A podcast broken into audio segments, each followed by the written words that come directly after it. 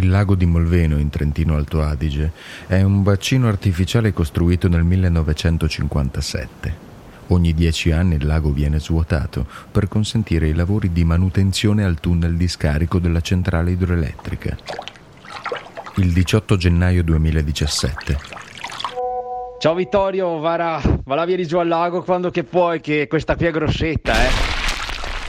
Gli operai della compagnia idroelettrica durante le operazioni trovano un corpo incastrato nella griglia ai piedi del tunnel di scarico.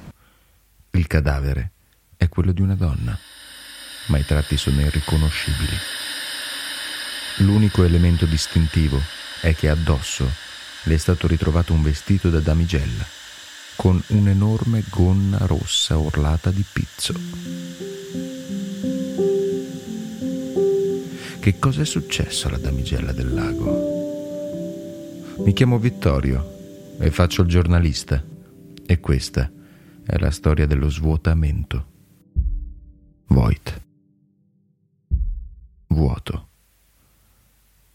La serie da ascoltare prodotta da O Suono Mio.